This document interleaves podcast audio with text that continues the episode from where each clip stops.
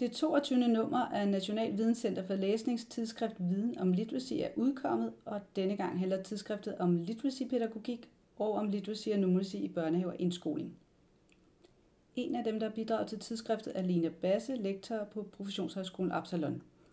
Hendes artikel tager udgangspunkt i projektet Tidlig Literacy, Tidlig Numeracy på Frederiksberg, hvor hun har fungeret som konsulent.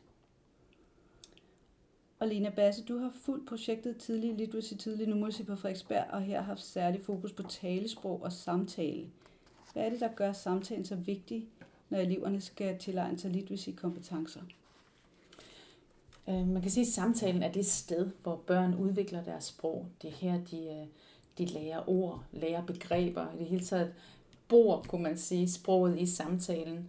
Øhm, så det er rigtig vigtigt, at samtalen bliver ved at styrke børnenes sprog. De skal jo, deres sprog skal blive mere kompleks, og derfor har de også brug for mere komplekse samtaler, end, øh, end da de var små, kunne man sige.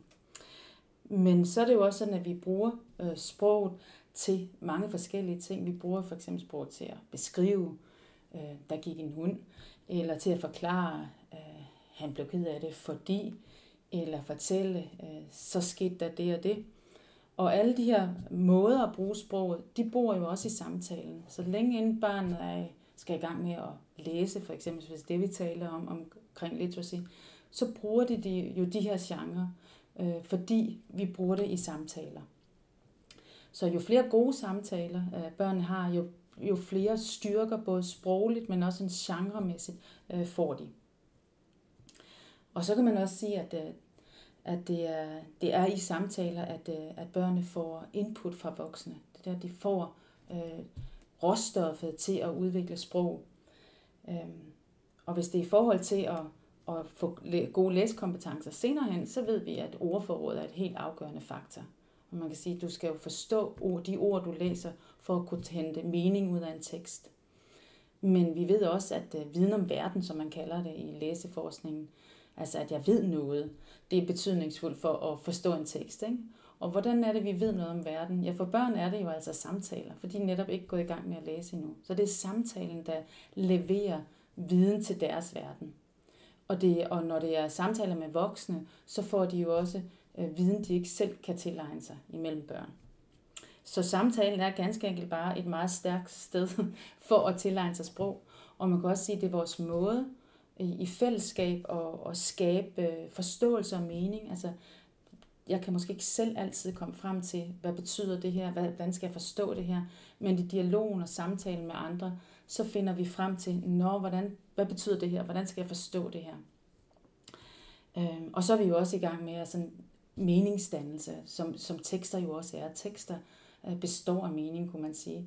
Øh, og det der med at kunne læse meningen ud af en tekst, jo altså også grundlægges i samtalen, at vi skaber mening gennem samtale.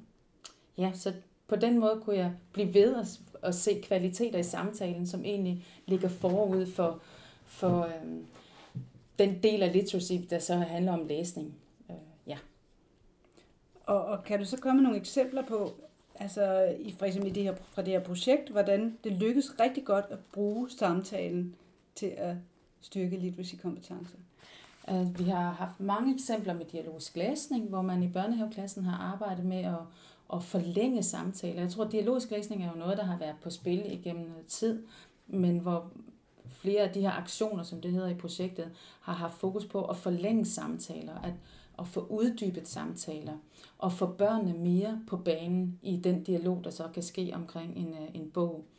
Og der har været nogle rigtig gode eksempler, hvor vi kan se, at, øh, at, den, at man også ligesom får vendt bøtten, at det er, det er børnene, der går på banen mere. Og det, der også er det gode eksempel her, synes jeg, det er jo, at øh, en god bog, for eksempel har vi set Vitello-bøgerne brugt meget, en god bog vil simpelthen levere stof til samtale. Altså børnene bliver optaget, de, de vil byde ind, du behøver jo næsten ikke at spørge, hvor så egentlig, øh, hvad kan man sige, pædagogens eller lærerens øh, rolle bliver at, at, at uddybe.